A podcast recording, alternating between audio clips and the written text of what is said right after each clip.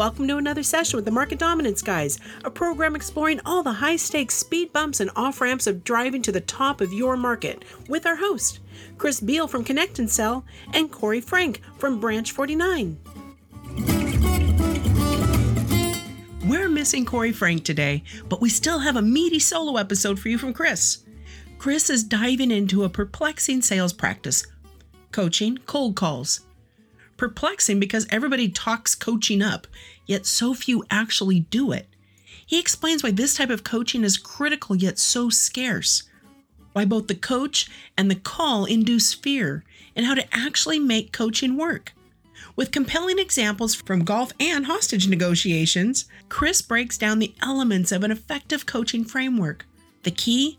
Simplify each call into bite sized pieces and target very specific first failures to drive rapid gains. This episode overflows with accessible coaching advice for sales leaders. Join us for this Market Dominance Guys episode Reps Dread It, Managers Avoid It, Coaching.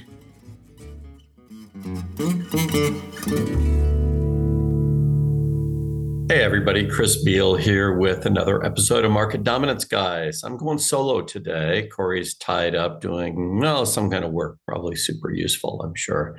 And um, I got a moment, so I thought I'd do something fairly quick, but on a subject that's really been on my mind a lot recently, and that's coaching.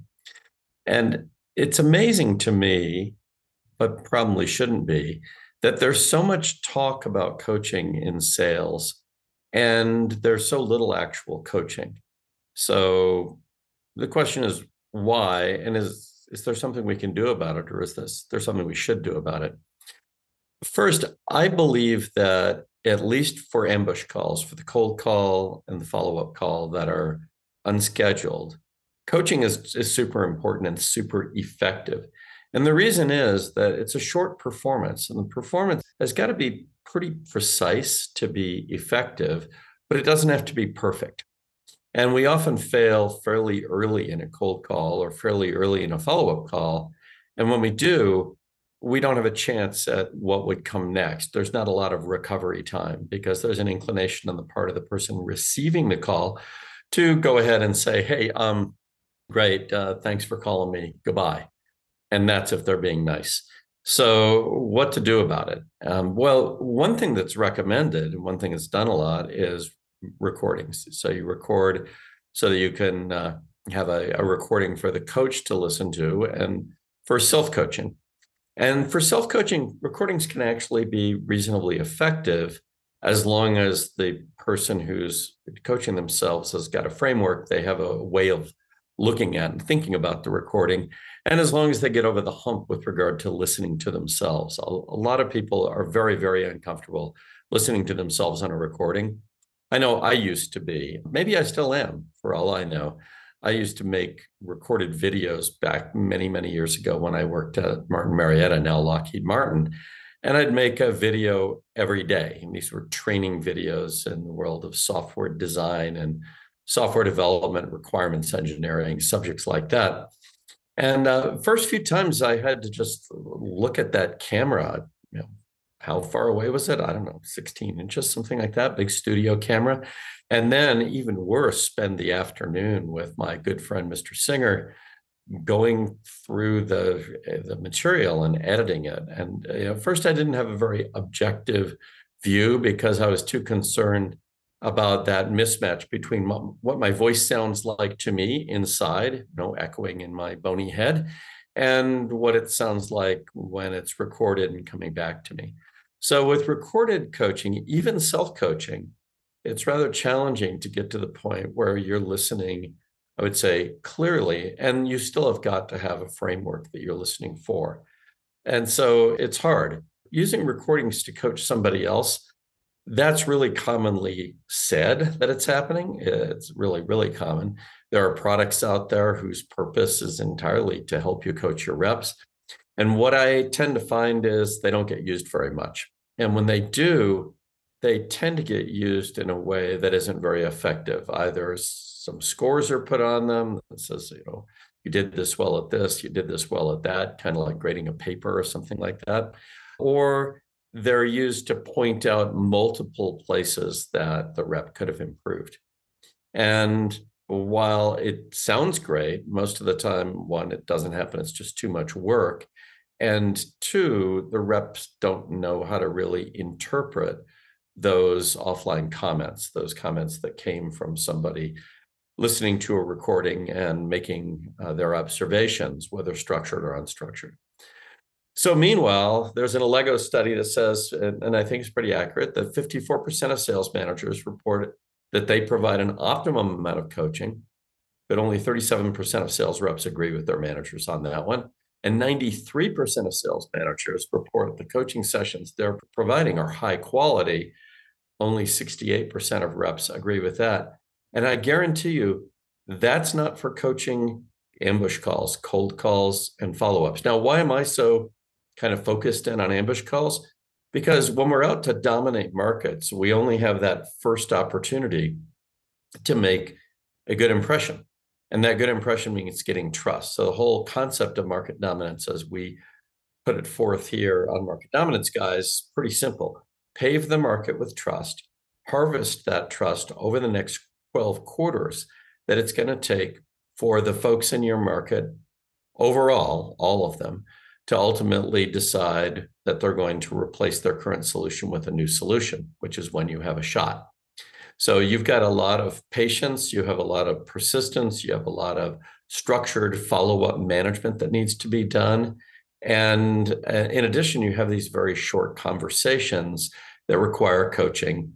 And they tend to happen, especially now in a work from home world, they happen somewhere else where the manager no longer is. So the old idea of walking around and at least standing there and listening for somebody to get a connection with a target and talk to them uh, that doesn't happen as much anymore. You can't really walk around your rep's living room or their office or wh- whatever at home or at some Starbucks, God forbid, and and listen for them.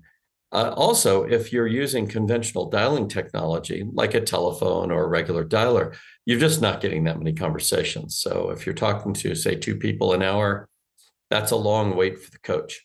So it's super inconvenient and expensive. People like managers or coaches, if you have a specialized coach, which are pretty rare, simply don't have the time to stand there and wait for a conversation, especially given how many of those conversations end up being super short 10, 15 seconds because they're a brush off, because they're a quick hang up, because the other person really didn't want to be ambushed, which is always the case.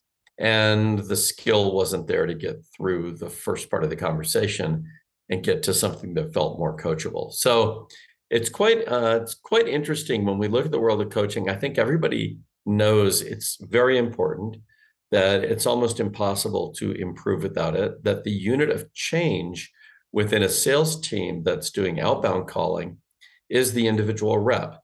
A rep will be very stable in their skills over time. They don't jump up and down with regard to their ability to open or their ability to get curiosity or their ability to handle standard kinds of cold calling objections or their ability to close for the meeting. Those things are pretty stable. One of them is the current bottleneck of their process. And as the coach, you need to find that one and then help the, the rep see a better way of executing that. And I guess I'll say feel progress. That is, when they execute in a better way, it not only produces a better result, but it feels better. It's a very emotional business, cold calling. And it's because we, when we call, we're the invisible stranger. And we know that those objections really are kind of personal in a way, not to us as a person, but to us in the role that we've chosen to adopt, the person who ambushed them. And so we already have some concerns inside us about that. And it's kind of difficult to get over those concerns and and get on with it, much less to perform something new under that stress. So, you know, why is it that we don't coach cold calls and unscheduled follow-up calls very much? Well, they're they're not scheduled. So the coach can't make themselves available, but they're also very fast. A lot happens in a short amount of time. So what should you coach? Do you coach something overall like the tone or the pace or how confident they sounded? Do you coach their word choice? What do you what do you coach? It's not obvious what to coach. And so generally what does get coached, if anything, is a bit of a mishmash. and co- the coach, the manager tries to get as much in to that particular coaching unit, I'll call it that feedback unit, as they can. And there's just no way to change multiple things at the same time for the next performance as a rep. And, and so you just end up with kind of a mess. Uh, the other thing is there's there's multiple agendas. So for instance, we run at Connect and Sell, we run these things called flight schools. And in the first session of flight school, which goes on for three hours, you're making cold calls as the student. You're actually doing real calls. You're doing the whole call end to end. Your goal is the usual goal. You're trying to get somebody to put a meeting on the calendar. And yet, for three hours, you're going to be coached for the first three hours on every conversation, or at least almost every conversation, immediately after the conversation, while it's still fresh in your mind and fresh in your body, quite frankly, you're going to be coached on how well did you execute the first seven seconds of that conversation? The first seven seconds are well known now by a number of, of uh, folks who've studied this to be the amount of time we have to get someone to trust us.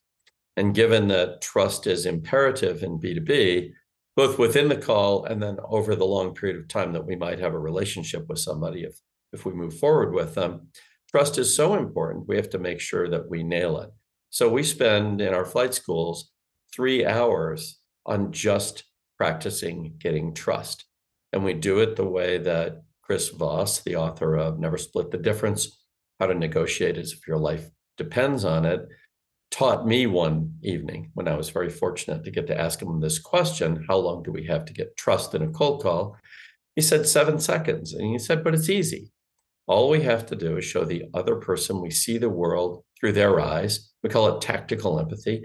And then we need to demonstrate to them that we're competent to solve a problem they have right now. Well, we are the problem. Cold caller is the problem they have right now. So it's very easy to offer a solution to that problem. And it's actually fairly straightforward to make it clear that you see the world through their eyes. Just declare yourself to be a bad thing and move on. So we teach people to say, I know I'm an interruption. Can I have 27 seconds tell you why I called? I know I'm an interruption. Says I'm a bad thing. And I'm not interrupting your day. I'm an interruption. Notice I'm a noun. I'm a, a I'm a bad thing. No, nobody ever says, oh, an interruption. That's a great thing.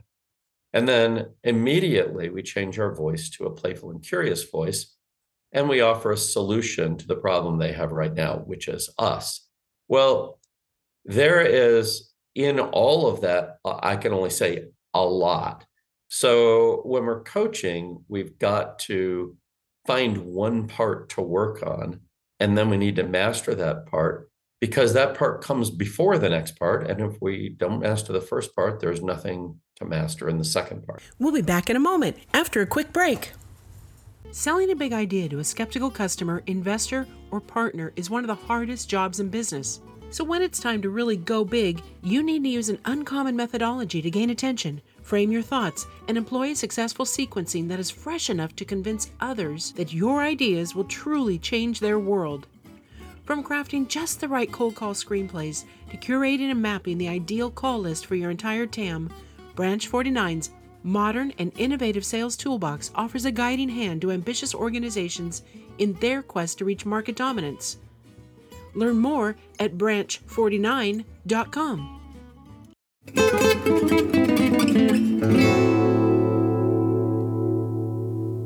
And we're back.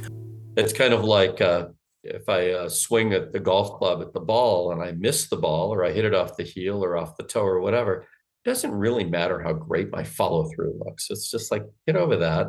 What we need to do is actually figure out how to do the thing before we might hit the ball. It might be our stance, it might be our grip, maybe the way that we take the, the club back, it may be whether we're keeping our head res- relatively stable. There's a bunch of things that we need to do, but they're all before impact. None of them are after impact. So when we're coaching, we need to coach the before and then observe the after and then go back and coach the before again. So this it's very important to have an agenda that's appropriate for what you're able to coach rather than the agenda being let's make the whole thing better. And there's various pieces. Cold calls are quite short, maybe five sentences that are always there and maybe three or four more that are sometimes there. Average length of time is about a minute and eight seconds, unless you successfully schedule a meeting, in which case you've got another, say, a minute or so of meeting logistics work to do. So in that call, lots can happen. You've got to get trust. You've got to get can at least acquiescence to move forward. You have to get curiosity. And that's something that takes about three hours to coach also, is just the curiosity element of the call. You need to avoid too much value because too much value leads to the classic, we're all set uh, objection, the objection that is frankly not handleable. And so we've got to avoid that learning to avoid something is very hard. We're tempted to bring in more value, and under stress, we tend to say, We're great. Here's something more about us. And so, uh, learning how not to do something is actually much harder than, quite frankly, learning to do it. So, these are keys to different parts of the call. So, you can't really coach the whole call. You have to you have to break it down, and then you have to allow time between the coaching sessions and the learning sessions in order for that to be internalized. Repetition is super important. After you've coached one thing, first failure, we call it, you need to have the coachee, the rep, actually repeat that particular thing that they're going to say probably three, four, five times immediately before going and performing again. And you're you need to have a mechanism to get the next conversation kind of quickly. I think that's how we at Connect and Sell fell into all of this coaching and training stuff. We never intended to be there, but we do provide conversations pretty quickly, you know, a minute and a half, two minutes.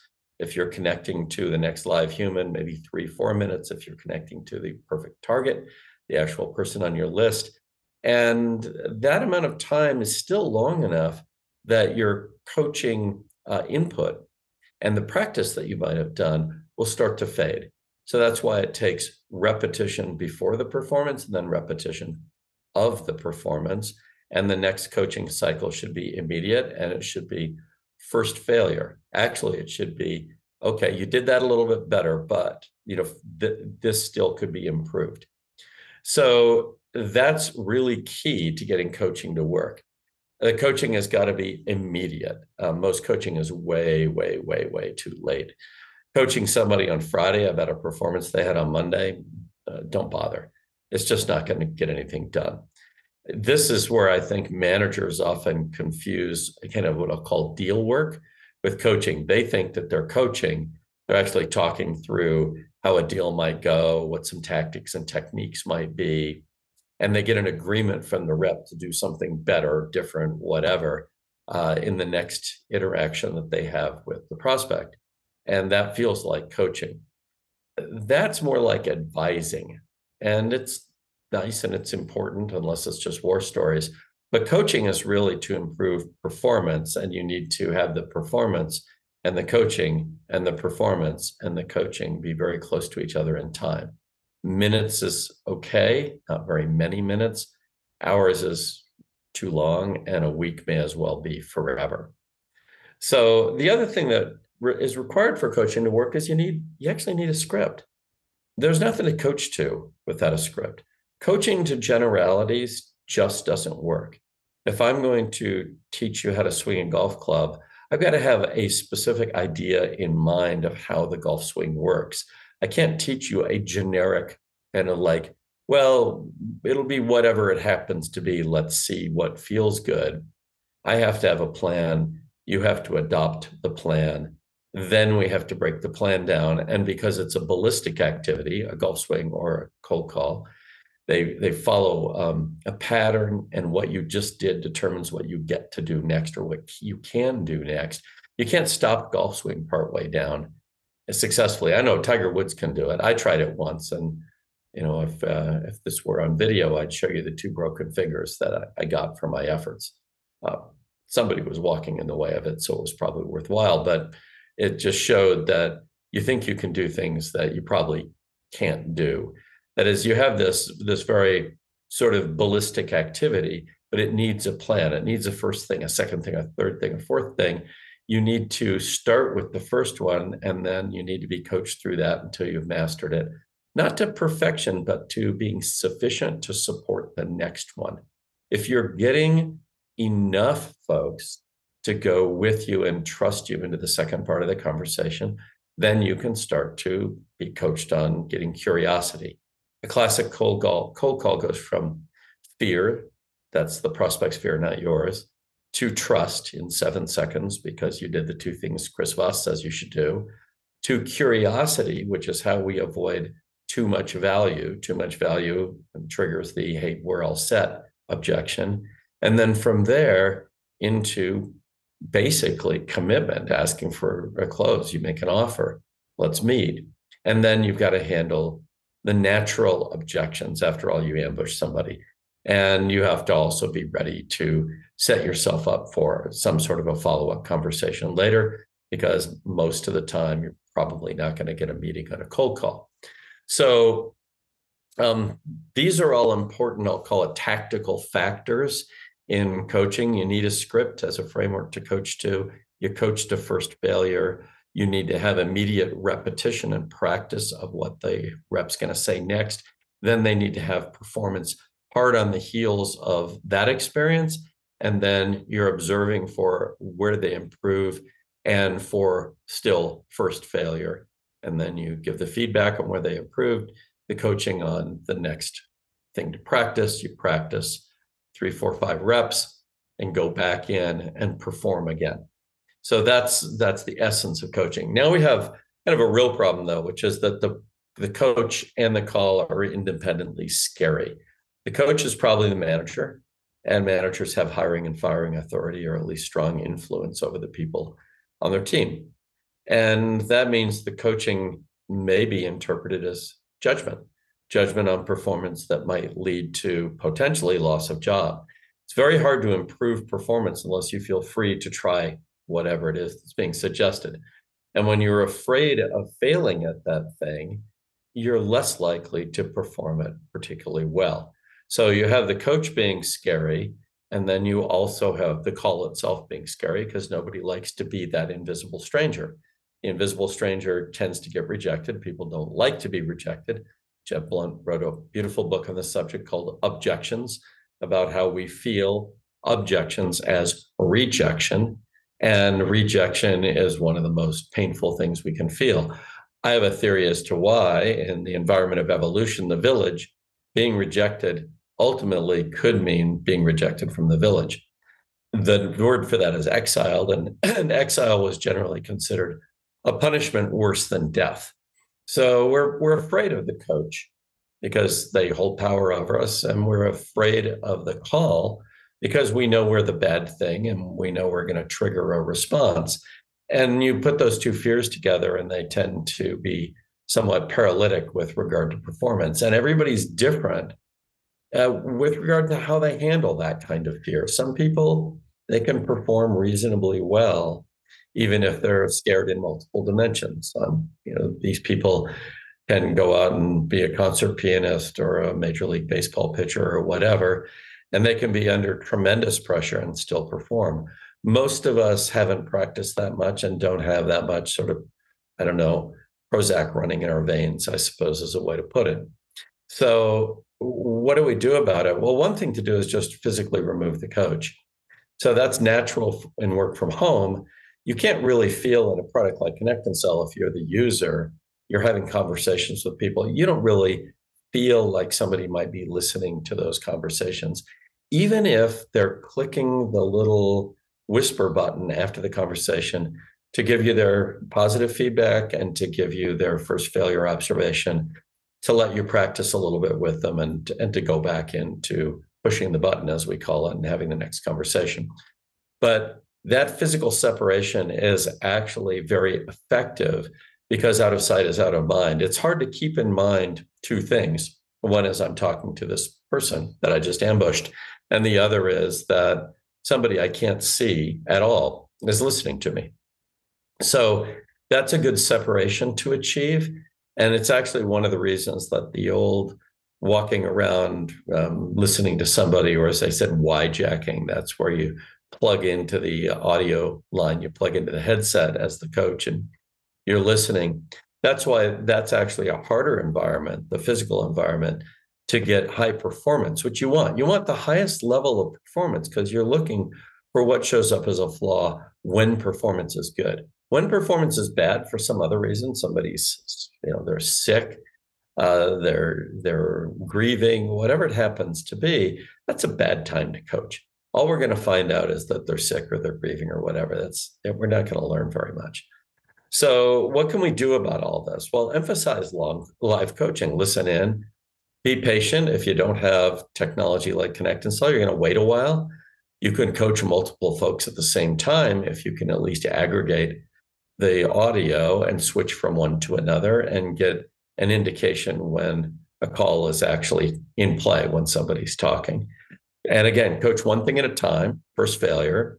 Avoid the temptation to coach the entire conversation use repetition immediately before the performance and of the performance itself. That is, repetition before of the fragment to be tried a little bit differently, and repetition of the entire call.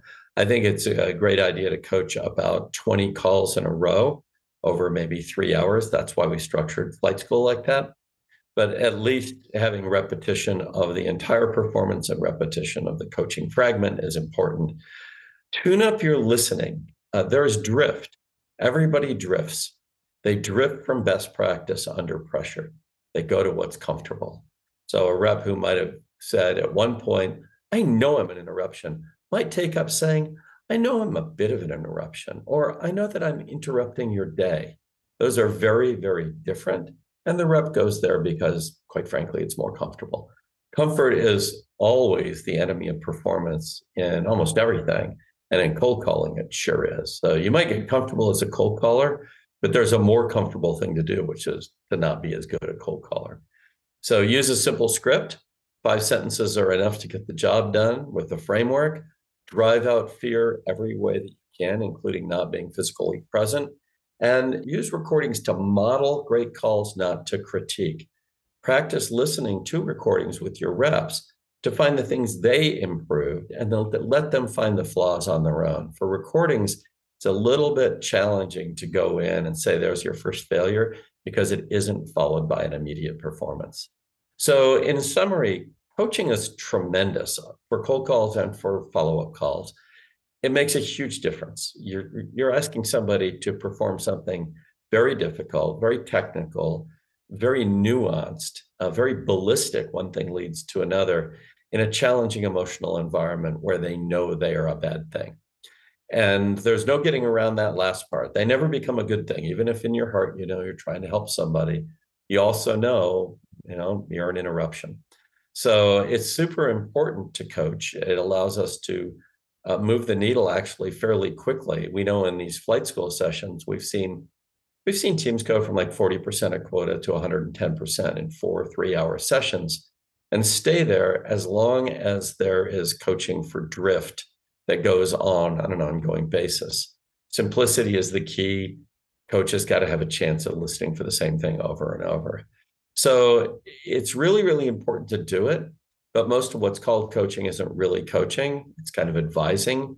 Uh, it's too far after the fact. So if you can if you can figure out uh, ways to be listening behind the scenes coming in and whispering to somebody immediately after a conversation and uh, helping them perform that little bit better on first failure, you'll find over time that, and fairly short amount of time, that what you're hoping for in the bottom line, which is conversion rates, small number of conversations leads to a bigger number of meetings, and a larger number of meetings are being set per rep hour, which is the key number. You'll you'll find that stuff improves on its own. So start from the beginning, You'll get to the end eventually, and you'll get some great results. So for market dominance, guys, without Corey Frank here, uh, I'm Chris Beall. Just thought you might like a sort of practicum on coaching and uh, happy calling out there.